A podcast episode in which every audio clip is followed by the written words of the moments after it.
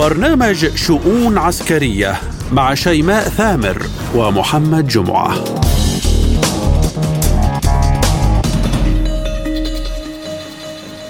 ملفات عسكرية وشؤون جديدة من وكالة سبوتنيك الإخبارية بموسكو. نقدمها لكم أنا شيماء ثامر. وأنا محمد جمعة. نستهلها بالعناوين. مجلس الأمن الدولي يعارض قرارا بشأن الأسلحة البيولوجية في أوكرانيا وموسكو تدعو الدول لمنع نشوب حرب نووية. عقوبات تشمل أي جهة إيرانية تدعم موسكو بمسيرات بحسب المبعوث الأمريكي. وتركيا ترفض التوقيع على انضمام فنلندا والسويد لحلف شمال الأطلسي. حملة اعتقالات تطال ضباط عسكريين وبرتب عالية في العراق وعزل لمسؤولين من مناصبهم. وحكومة السوداني تقلع جذور حكومة تصريف الأعمال. واشنطن وخطة جديدة لإبعاد طالبان عن موسكو والصين وتقوية الجناح الأفغاني لداعش بأفغانستان. تحية طيبة من جديد والبداية بأبرز مستجدات الملف الروسي الأوكراني والذي يعتبر من الملفات التي تنعكس على العلاقات الدولية والإستراتيجية العسكرية والتحالفات. والتي بدأت ملامحها تتغير بين الحين والآخر نتيجة لمتغيرات الساحة الميدانية والمواقف الدولية.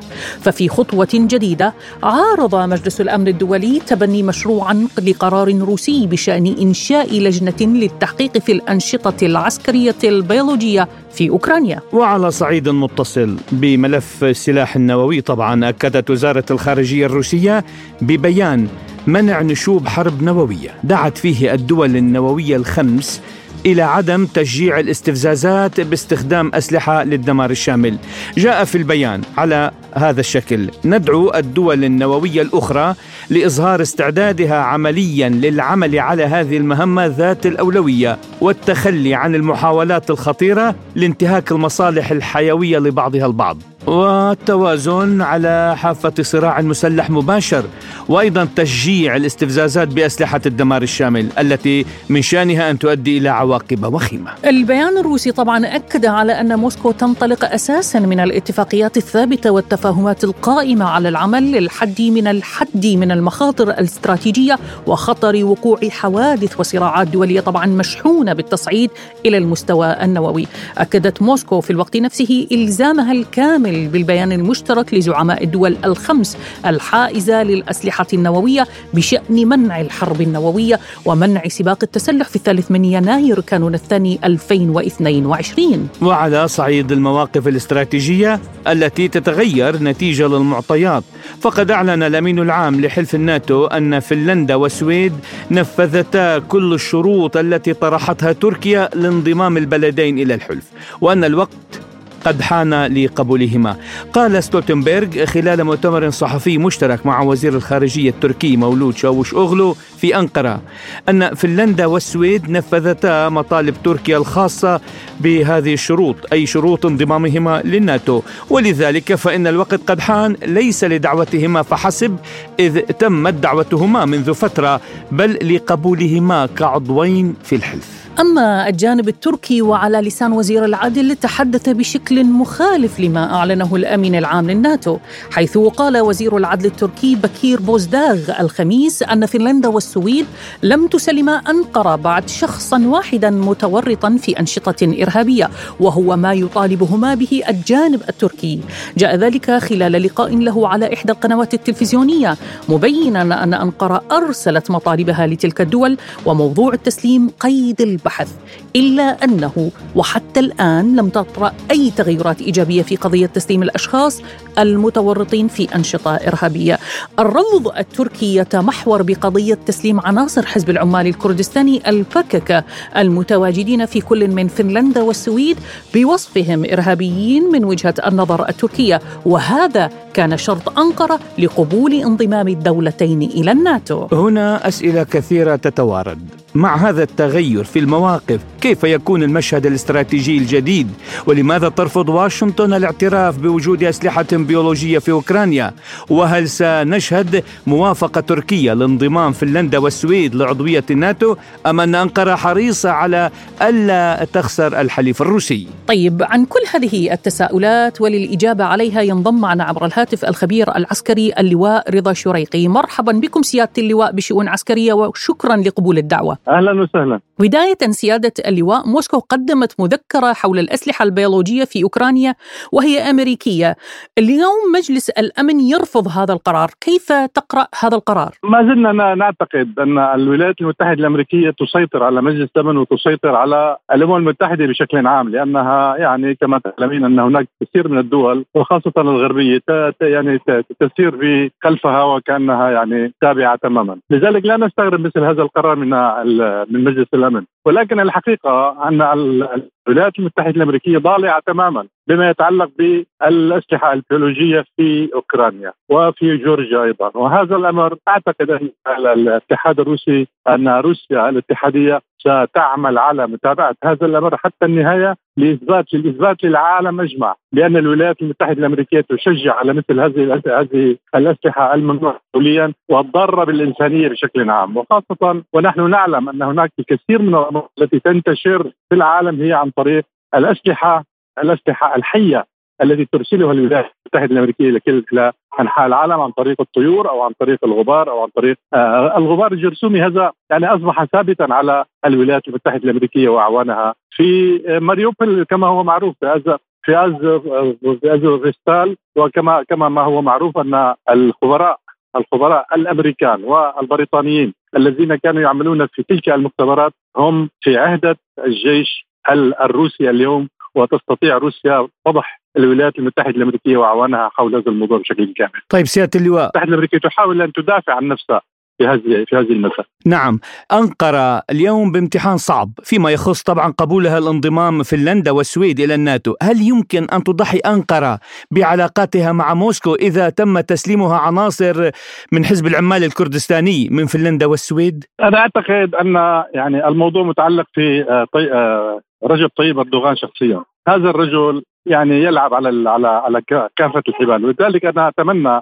على الاتحاد الروسي أن يكون حذرا بالتعامل مع أردوغان، أردوغان أعتقد أنه يستطيع أنه يبيع كل شيء في سبيل أن يبقى على الكرسي في في روسيا، في عفوا في في تركيا، ولكن الشعب الروسي والرئيس بوتين أعتقد يعرفون طبيعة هذا الرجل وسيتعاملون معه بحكمة، ولكن اليوم الاتحاد الروسي وبوتين بالذات يتعامل مع تركيا بشكل صحيح وبشكل يعني بتكتيك صحيح تماما من خلال جذبه إلى الجهة اللي تسميها الآسيوية لأن الولايات المتحدة الأمريكية والغرب بشكل عام لن يقبل لن يقبل الأتراك في المجموعة الأوروبية. وهذا يعني هذا عنصر أو هذه نقطة يمكن أن يستفيد منها الروسي وأعتقد أنه حتى لو ضحى بالإكراد الفنلنديين الموجودين هناك واستلمهم فانه لن يتغير من سياسته لأن روسيا اخذه في التعامل مع تركيا بشكل صحيح وهي مصلحتها تتطلب أن تكون علاقاتها بالاتراك علاقات صحيحة وعلاقات تركيا بروسيا علاقات صحيحة لأن هناك حدود واسعة وهناك آه، يعني سواحل واسعة وهناك علاقات اقتصادية وسياحية جيدة. ومن هنا أعتقد أن الروس تخلوا عن تركيا وتركيا لن تتخلى عن آه، روسيا. طيب سيادة اللواء لو نعود بالأحداث إلى الوراء اتهام العراق بوجود أسلحة بيولوجية وأسلحة دمار شامل والقرار بضرب العراق وهدم البنية التحتية له وإلى الآن العراق لم ينهض من ركام عاصفة الصحراء. تقارير مؤكدة اليوم بخلو العراق من تلك الأسلحة، كيف تنظر إلى مواقف مجلس الأمن الدولي خاصة إنه موسكو قدمت أدلة عن وجود أسلحة في أوكرانيا، بينما واشنطن حينها كانت تتبنى حجتها في العراق على هواجس ومخاوف من العراق ونظامه السابق. الإنسانية لا تهم الولايات المتحدة الأمريكية. مصالحها هي الأساس. الإنسان الأمريكي يعتبر بالنسبة لأمريكا هو الإنسان الأعلى الذي تتعامل معه وفي سبيله. وبالتالي لا نتو... يعني لا نتوقع خير الولايات المتحدة الأمريكية، فهي ستعمل جاهده لضرب أي مكان في العالم لا يسير في في في ركبها، ومن هنا يمكن أن نتوقع منها أنها تتهم العالم أجمع. باستخدام كما ترين هم يتهمون بان بأن الاتحاد الروسي سيقوم باستخدام الأسلحة أو القنبلة القذرة. والاتحاد الروسي لا يتعامل بهذه الأسلحة اطلاقا، الذي يتعامل هو الجانب الأوكراني المدعوم من الولايات المتحدة الأمريكية، ولكن الولايات المتحدة الأمريكية بفعل ضغطها وتأثيرها على الدول الغربية من ناحية وعلى بعض الدول الفقيرة التي تسير بها يمكن أن يأخذ القرار تأخذ القرار الذي تريده في الولايات في الأمم المتحدة أو في مجلس الأمن. وهذا لا يؤثر على الموضوع. ولكن أي مكان تقرر الولايات المتحدة الأمريكية أن يكون هناك فيها حرب فهذه الحرب هي حرب ظالمة. بكل معنى هذه الكلمة لأن الولايات المتحدة هي وراء كل تخ... كل خراب على مستوى العالم وما حصل في العراق أكبر مثال على ذلك ولكن نتمنى أن لا تقع دول أخرى يعني يعني في حبال هذه الجرائم التي تقوم بها الولايات المتحدة. سيادة اللواء لنا سؤال أخير يعني ما هي نظرتكم الآن ميدانيا إلى استراتيجية العملية العسكرية الروسية مع قدوم الشتاء مع الشك طبعا في قدرة القوات الأوكرانية على مواصلة المواجهة؟ أنا أعتقد أن الجيش الروسي الصديق آه، منتصر لا لا لا, لا محالة ولكن هناك خلط بين الأهداف التي يريدها الرئيس بوتين من العمل من العملية العسكرية في في أوكرانيا، هناك من يقول ان أن انه لا يستطيع أو كذا ولكن أعتقد أن المهمة الاساسيه أن المهمة الأساسية للجيش الروسي أو للسيد الرئيس بوتين من العملية في أوكرانيا قد تمت. واليوم الجيش الروسي لا يريد أكثر مما حصل عليه وهو منتصر ولا لا لا يستطيع أحد أن يحقق عليه عليه انتصار لا في خرسون ولا في أي مكان من الأماكن التي سيطر عليها والتي آه، يعني أراد أن تستقل عن آه، عن أوكرانيا. وخاصة وأن الشعب الذي يعيش في تلك المناطق هو شعب بمجمله روسي أو يرغب في الانضمام إلى الاتحاد الروسي. وبالتالي الجيش الروسي منتصر والرئيس بوتين منتصر ونحن مع هذا الانتصار دائما. الخبير العسكري اللواء رضا شريقي كنت معنا ضيفا كريما بشؤون عسكرية، شكرا لكم وحياكم الله. أهلا وسهلا شكرا لكم. وإلى الملف الأمني العراقي حكومة جديدة يترأسها محمد الشاع السوداني الذي حظي بمقبولية أغلبية أعضاء مجلس النواب ممن اجتمعوا بقبة البرلمان العراقي الأسبوع الماضي لتشكيل الحكومة العراقية. وهذا طبعا سياسيا كما هو معتاد. كل حكومة تأتي تحاول أن تحدث تغييرات في الفريق الحكومي ولكن ما أن تسلم السوداني الحكومة حتى بدأت ملفات الفساد تتناثر هنا وهناك واعتقالات وتغييرات عسكرية فما هي الأسباب؟ نعم يا شيماء الاعتقالات جاءت بحسب مصادر عراقية أكدت فيها أن سلطات البلاد أوقفت تسعة ضباط بينهم قادة في شرطة حماية الطاقة بخصوص قضية تهريب النفط والمشتقات النفطية في العراق. الشبكة والتي أقدمت على ثقب أنابيب النفط في محافظة البصرة مرتبطة بسلسلة كبيرة من ضباط ومراتب عالية بالدولة العراقية ومرتبطة أيضا بقيادات سيطرت في جنوب ووسط وشمال العراق. نعم يا محمد الاعتقالات وبحسب الوثيقة التي تم الحصول عليها شملت كل من مدير عام شرطة الطاقة ومدير شرطة نفط الشمال ومدير شرطة نفط الوسط ومدير قسم الإدارة ومدير سيطرات الشمال ومدير قسم العلاقات والإعلام وآمر فوج مصفى الدورة ومدير قسم سيطرات شرطة نفط الوسط ومسؤول قسم العلاقات والإعلام ومرافق العام لمراتب عسكرية كبيرة. لكن جهاز أمني آخر بالعراق هو الآخر شهد عزل أيضا لمراتب عسكرية فقد شهد جهاز الأمن الوطني المخابرات العراقية. عزل مديره رائد جوحي من منصبه بالإضافة إلى عزل عدد من ضباط فيه. وهذا الجهاز كان تابعا بكل تفاصيله إلى رئيس الوزراء السابق مصطفى الكاظمي. إذا عليهم الرحيل والزاد قليل. حكومة السوداني تقتلع جذور حكومة الكاظمي. ملفات الفساد فتحت على مصراعيها. وللحديث عن هذا الموضوع دعنا نستقبل معنا عبر الهاتف الخبير بالشأن العراقي الكاتب المحلل السياسي علي البيدر. مرحبا بكم أستاذ علي بشؤون عسكرية وشكرا لكم لتلبية الدعوة. دعني أبدأ معكم وبشكل مباشر أستاذ علي، حكومة جديدة رئيسها محمد السوداني، أول القرارات التي صدرت من هذه الحكومة عزل عدد كبير من القيادات العسكرية من مناصبها، إحالة مجموعة كبيرة إلى التحقيق. هل بدأت حكومة السوداني بقلع جذور الحكومة السابقة أم أن فساد في المؤسسة العسكرية كان محتميا بالكاظمي يتم اليوم معالجته. مساء الخير عليكم وعلى السادة مستمعيكم ومشاهديكم عبر مواقع التواصل الاجتماعي. حقيقة قرار السيد السوداني الخاص بالإعفاءات والتغييرات يأتي في إطار مساعي لتحقيق آه، إصلاح معين لمواجهة آه، الكثير من التحديات، هذه التحديات يعني آه، تكمن في ملفه وجود ترهل وظيفي في مؤسسات الدولة أو أن هنالك يعني أطراف معينة جرى التعامل معها وفق مبدأ الترضية في مراحل سابقة ويرى السوداني إنها يجب أن تتغير أو أن تخرج من المشهد خصوصا إن ما قام به يتلائم مع المنهاج الوزاري وهنالك وجهة نظر لكل حكومة جديدة.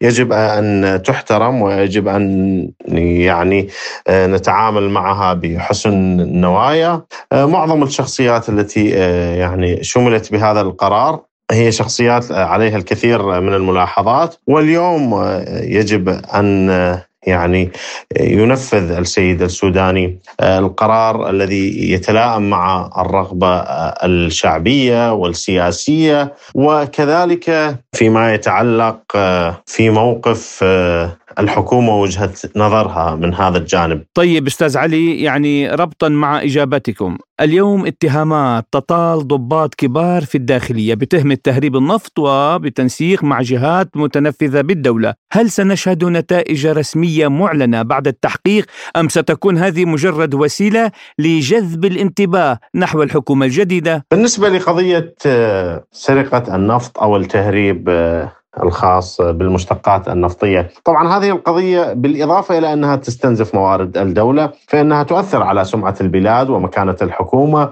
وطريقة إدارة الدولة لملف النفط والتعامل معه، هذه النقطة يعني قد تربك الشركات النفطية أو تجعلها تشعر بالقلق إذا وجود مثل هكذا حالات. لذلك السوداني يريد أن يصفر الأزمات في هذا الجانب ويعالج المشكلة بشكل جذري. فتح هكذا قضية. بحد ذاتها هو يعتبر آه، انتصار لحكومة السوداني وممكن لهذه الحكومة أن تغوص أعمق في ملف إدارة النفط في البلاد وتستخرج الكثير آه، من شبكات ومافيات التهريب والسرقة والتلاعب ب آه، يعني المنتوج جودته التلاعب بالكميات المتعلقة بهذا الجانب. ومن هنا يمكن للسوداني ان يعظم موارد الدولة ويرعب الكثير من الفاسدين ويبعد أذاهم عن مؤسسات البلاد. عذرا أستاذ علي دعني أسألكم بما يتعلق بجهاز المخابرات العراقية وإقالة مراتب كبيرة من ضباط وتداعيات التغيير بهذا الجهاز المهم خاصة إقالة المدير رائد جوحي وغيره، هل ستحل محلهم قيادات كفؤة؟ وأضيف إلى سؤالي ما يتم تداوله عن عدم رضا الشارع العراقي لاختيار وزير الدفاع الحالي العباسي كونه لا يحمل رتبة عسكرية عالية كلواء ركن أو غيرها. مثلا لم يشهد سجله العسكري معارك. يعني البعض يرى أن في العراق توجد قيادات عسكرية كفؤة. كان الأولى أن يكون واحد من هؤلاء وزيرا للدفاع وهي وزارة حساسة ومهمة بالنسبة للملف الأمني للبلاد. طبعا بالنسبة لمنصب وزير الدفاع هو منصب يعني أراه سياسي أكثر ما هو مهني. آه، الاختيار لم يكن موفق لهذه الشخصية وهذا العنوان في الدولة العراقية. جاء آه، من خلال صفقة سياسية آه، يعني كان الاجدر بالسيد السوداني اعاده النظر باختيار هذا الاسم لكن على ما يبدو أن الضغوط السياسية فرضت هذا العنوان. وهنا يعني نتحدث عن أن هذا العنوان هو من حصة المكون العربي السني في البلاد كما جرى العرف السياسي. الشخص إضافة إلى أنه ليس بضابط في يعني المؤسسة العسكرية لم يحمل رتبة عالية أعتقد وصل إلى رتبة نقيب أو رائد. فإنه ليس بعربي يعني هذا تجاوز على حصة مكون معين أو استخفاف بها. وهنا نؤشر أن ممثلي المكون العربي السني في البلاد يعني يبحثون عن مصالح فئوية ضيقة لا يبحثون عن قضية لمكونهم أو يعملون على تخفيف الأعباء التي ملقاة على هذا المكون الذي ربما تشير الكثير من المعطيات إنه آه، كان يمسك بالدولة العراقية خلال آه، مرحلة حكم صدام حسين بأكملها. واليوم آه، يعني يمثله بعض العناوين أو تمثله بعض العناوين السياسية الغير كفؤة، لذلك يفترض أن يشمل السيد وزير الدفاع بأول تعديل وزاري بعد ثلاثة أشهر كجزء من تصحيح مسار الكابينة الوزارية بأكملها. وهذا ما ننتظره. بالنسبة للموضوع المتعلق بجهاز المخابرات وتغيير هذا العنوان طبعا هذه رؤية الدولة الأمنية في هذا الجانب. وهذه الرؤية خاضعة وجهة نظر الحكومة الجديدة. نتمنى أن يتم اختيار عنوان جديد. لهذا الموقع. يعني السيد رائد جوحي أعتقد يعني بعيد عن العمل المخابراتي هذا الموضوع يحتاج إلى عقلية فذة عقلية خلاقة وابتكارية. تعرف أن تناور وتتمكن من أن تحقق شيء يذكر لهذا الجهاز الذي يعد ربما عصب الأجهزة الأمنية في البلاد. ومن هنا يمكن أن نحقق تقدم واضح في الجانب الأمني بعيدا عن التجاذبات السياسية، الدولة بمفهومها العام ومؤسساتها أكبر من تلك العناوين الفئويه والضيقة. الخبير بالشأن العراقي الأستاذ علي البيدر كنت معنا ضيفا كريما بشؤون عسكرية، شكرا لكم وحياكم الله.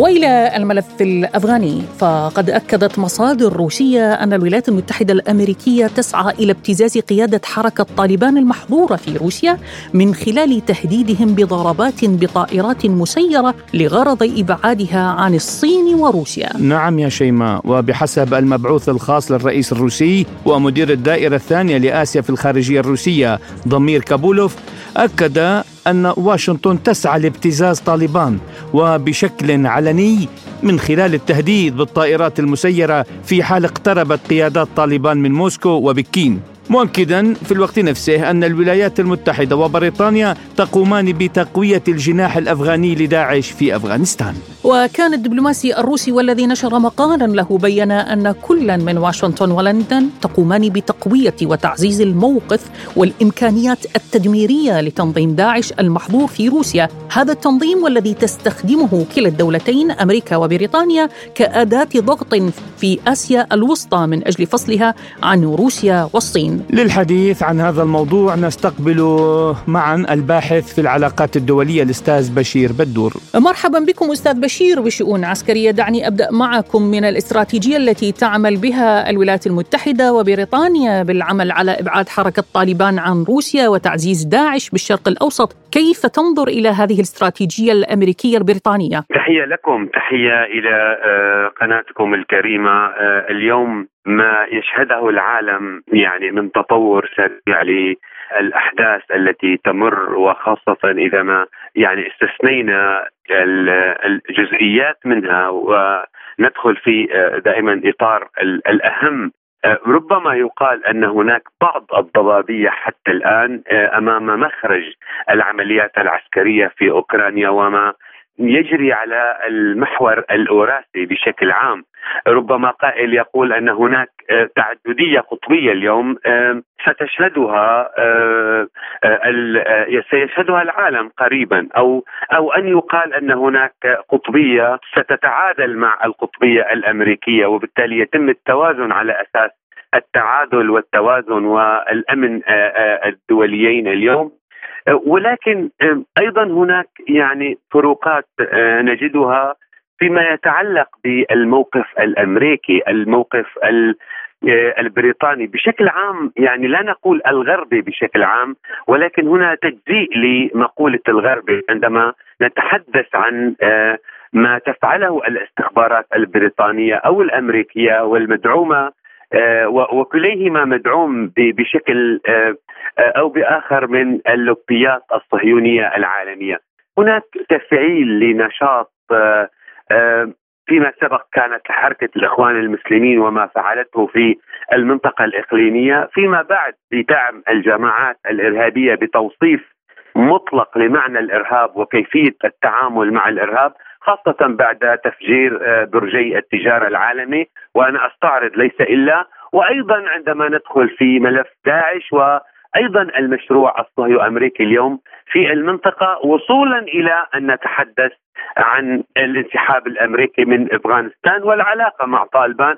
وهذا تأكيد على أن هذه الممارسات الإرهابية هذا الدور التي تقوده الإدارة الأمريكية مع البريطانية كدور عالمي ومحوري في تنشيط بؤر الإرهاب والتوتر بشكل عام إنما يدلل على يعني حالة آه، آه، آه، الغطرسة الأمريكية بأن تبقى هي يعني مسيسة للمنظمات الدولية، مسيسة للعلاقات الدولية وأيضا ضاربة عرض الحائط انتهاك القانون الدولي وانتهاك الاتفاقيات، لا يعاد الأمر بساحة الساحة الإقليمية أو الدولية إلى ما قبل الحرب العالمية الثانية أي بمعنى إلى مربع الصراعات و آه، الأقوى والحكم القوي على الضعيف بمعنى أنها شريعة الغاب.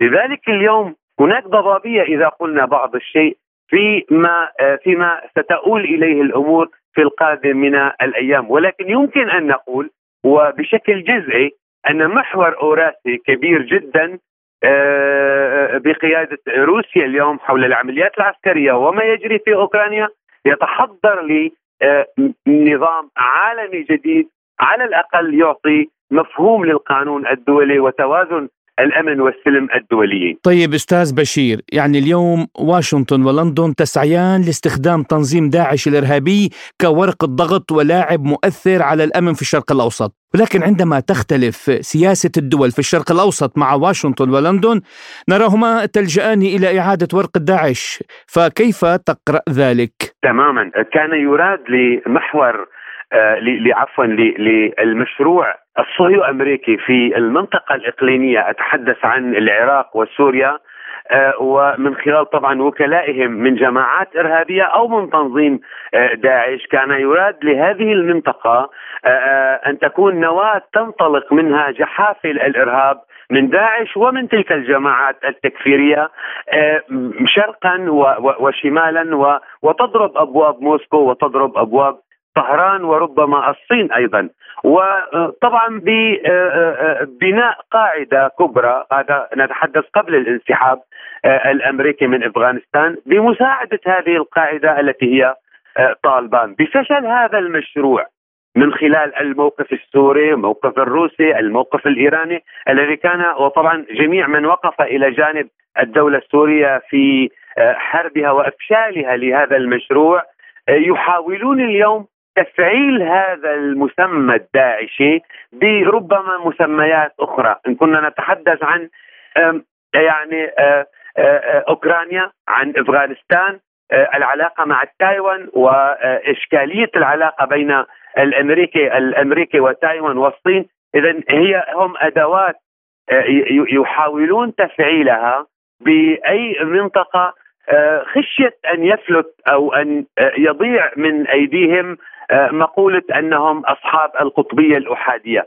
وهذا طبعا يعني أصبح قريب أن يقال هذا وأن يتحقق بشكل عالمي لطالما أن هناك محور آخر أتحدث عن محور أوراسي كبير يمتد من روسيا إلى إيران عبر الصين آه، يتصدر أو يتحدى ويقول آه، للقرار الأمريكي لا في هذه لهذه الممارسات وهذه الأعمال الإرهابية. الباحث في العلاقات الدولية بشير بدور كنت معنا ضيفا كريما بشؤون عسكرية، شكرا لكم وحياكم الله. لكم التحية حياكم الله. إلى هنا نصل وإياكم مستمعينا الكرام لختام حلقة اليوم من شؤون عسكرية. رافقناكم بها من وراء الميكروفون محدثكم محمد جمعة. وأنا شيماء ثامر. شكرنا موصول لضيوفنا الكرام بهذه الحلقة. الخبير العسكري اللواء رضا شريقي. والخبير بالشأن العراقي الأستاذ علي البيدر والباحث في العلاقات الدولية الأستاذ بشير بدور. للمزيد يمكنكم زيارة موقعنا الإلكتروني. سبوتنيك دوت أي إي. دمتم في أمان الله وحفظه.